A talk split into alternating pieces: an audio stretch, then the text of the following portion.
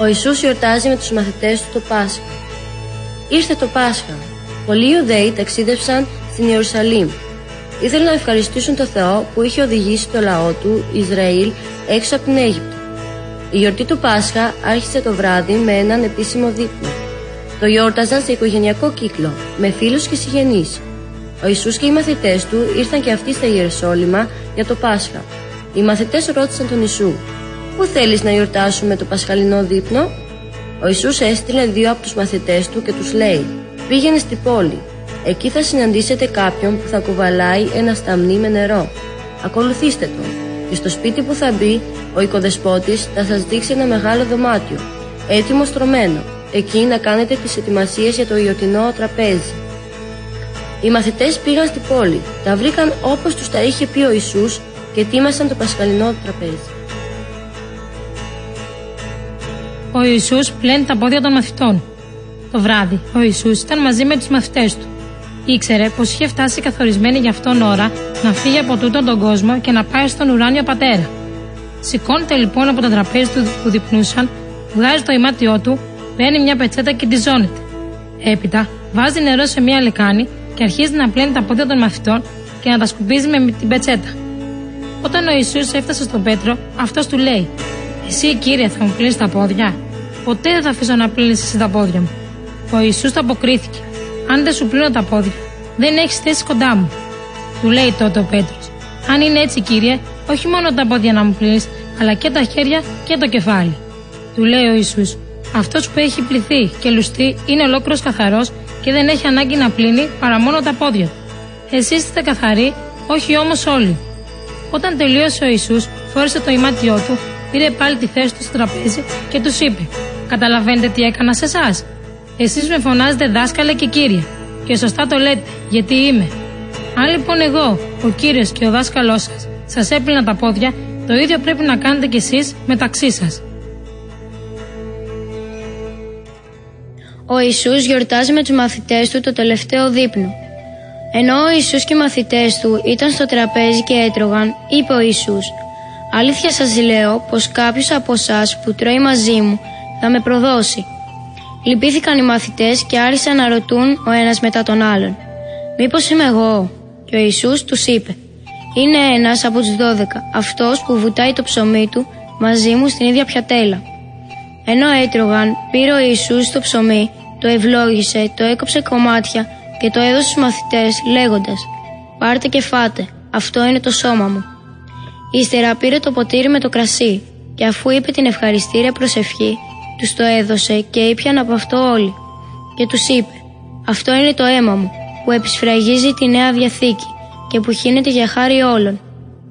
Και αφού έψαλαν τους καθιερωμένους ψαλμούς, βγήκαν έξω για να πάνε στο όρος ελαιών. Ο Πέτρος δίνει στον Ιησού μια υπόσχεση. Καθώς προχωρούσαν του λέει ο Ιησούς «Όλοι θα χάσετε την εμπιστοσύνη σας σε μένα αυτή τη νύχτα. Μετά την Ανάστασή μου όμως θα σας περιμένω στην Γαλελαία». Ο Πέτρος τότε του είπε «Κι αν όλοι χάσουν την εμπιστοσύνη τους, σε σένα όχι όμως εγώ».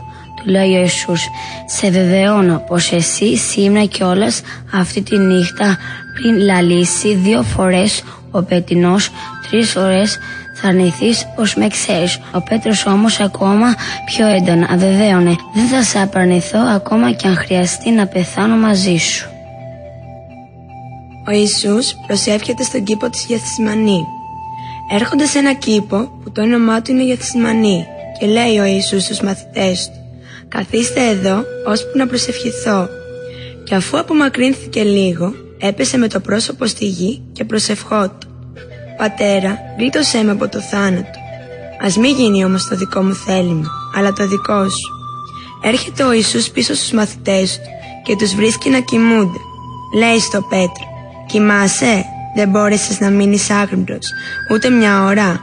Μείνετε άγρυπνοι και προσεύχεστε για να μην βρεθείτε σε δύσκολες στιγμές».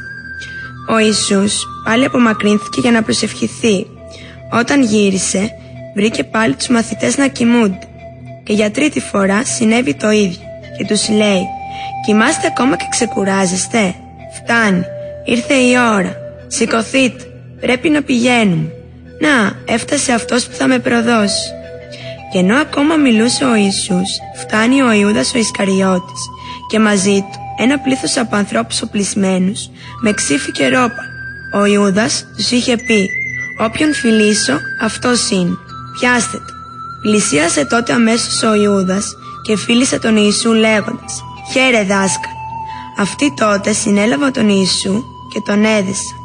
Κάποιος από τους μαθητές τράβηξε το μαχαίρι του και έκοψε το αυτί ενός υπηρέτη. Ο Ιησούς είπε «Λίστης είμαι και βγήκατε με ξύφη και ρόπαλα να με συλλάβετε. Κάθε μέρα ήμουν ανάμεσά σας στο ναό και δίδασκα και δεν με συλλάβατε». Όλοι τότε οι μαθητές του τον εγκατέλειψαν και έφυγαν. Η άρνηση του Πέτρου. Οι άντρες έφεραν τον Ιησού στο σπίτι του αρχιερέα. Εκεί συγκεντρώθηκε όλο το Ιουδαϊκό συνέδριο, οι αρχιερείς, οι πρεσβύτεροι και οι γραμματείς. Ο Πέτρος ακολούθησε τον Ιησού από μακριά, ως μέσα στην αυλή στο σπίτι του αρχιερέα. Εκεί καθόταν με τους υπηρέτες και ζεσθενόταν κοντά στη φωτιά. Τότε μια υπηρέτεια τον αναγνώρισε και είπε: Και εσύ είσαι με τον Ιησού. Ο Πέτρος όμως αρνήθηκε λέγοντας: Ούτε ξέρω, ούτε καταλαβαίνω τι λες. Εκείνη τη στιγμή λάλησε ένας πετεινό. Η υπηρέτρια όμως άρχισε πάλι να λέει σε αυτούς που βρίσκονταν εκεί, και αυτός είναι από εκείνους. Ο Πέτρος για δεύτερη φορά τα αρνήθηκε όλα. Ύστερα από λίγο, αυτοί που βρίσκονταν εκεί άρχισαν πάλι να λένε: Ασφαλώς και εσείς από αυτούς, αφού κατάγει από τη Γαλιλαία. Ο Πέτρος όμως άρχισε να ορκίζεται. Ο Θεός να με τιμωρήσει αν ξέρω τον άνθρωπο αυτόν για τον οποίο μιλάτε. Και αμέσως για δεύτερη φορά λάλησε ο πετεινό. Θυμήθηκε τότε ο Πέτρος τι του είχε πει ο Ιησούς πριν λαλήσει δύο φορές ο πετεινό, τρεις φορές θα με αρνηθείς, πως με ξέρεις, και άρχισε να κλαίει.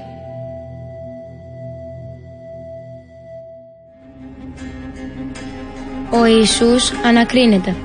Ο Ιησούς ανακρινόταν στο σπίτι του αρχιερέα. Όλη τη νύχτα το ρωτούσαν οι ιερείς, οι πρεσβυτέροι και οι γραμματείς. Πολλοί τον κατηγορούσαν με ψεύτικες μαρτυρίες. Παρουσιάστηκαν και κάποιοι ψευδομάρτυρες που είπαν «Εμείς τον ακούσαμε να λέει θα γκρεμίσω τον ναό, αυτόν που έγινε από ανθρώπινα χέρια και σε τρεις μέρες θα οικοδομήσω άλλον που δεν θα τον έχουν φτιάξει ανθρώπινα χέρια. Σηκώθηκε τότε ο αρχιερέας στη μέση και ρώτησε τον Ιησού «Δεν έχεις τίποτα να πεις» Τι είναι αυτά που σε κατηγορούν ότι είπες; Ο Ιησούς όμως όπαινε Πάλι ο αρχιερέας τον ρώτησε Εσύ είσαι ο Μεσσίας που περιμένουμε; Εσύ είσαι ο Υιός του Θεού; Ο Ιησούς είπε εγώ είμαι.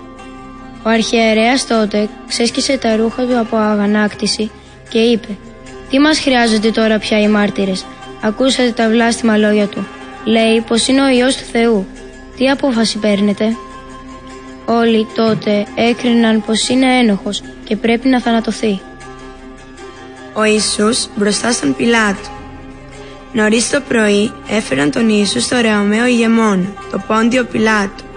Εκείνος το ρώτησε «Εσύ είσαι ο βασιλιάς των Ιουδαίων» «Ναι, όπως το λες», απάντησε ο Ιησούς.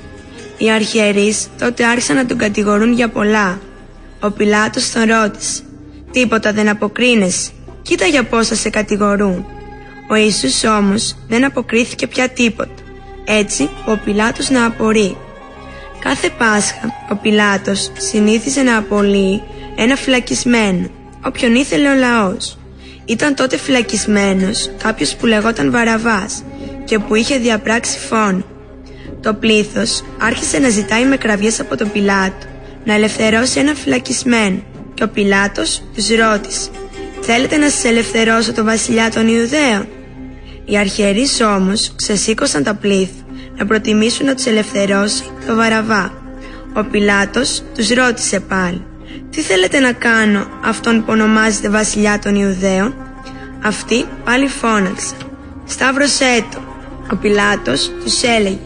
«Μα γιατί, τι κακό έκανε» Αυτοί όμως με περισσότερη δύναμη φώναξαν «Σταύρωσέ το» Όταν είδε ο Πιλάτος ότι έτσι δεν πετυχαίνει τίποτα πήρε νερό και ένυψε τα χέρια του μπροστά στο πλήθος λέγοντας «Εγώ είμαι αθώος για το αίμα αυτού του δικαίου» το κρίμα πάνω σας. Και για να εικονοποιήσει τα πλήθη, τους ελευθέρωσε το Βαραβά, ενώ τον Ιησού, αφού διέταξε να τον μαστιγώσουν, τον παρέδωσε να σταυρωθεί. Τότε οι στρατιώτες του Πιλάτου πήραν τον Ιησού, τον έτυσαν με μια κόκκινη χλένη, έπλεξαν στεφάνια από αγκάθια και του το φόρησαν στο κεφάλι σαν στέμ και στο δεξί του χέρι του έβαλαν ένα καλάμι και του έλεγαν περιπεκτικά «Ζήτω ο βασιλιάς των Ιουδαίων».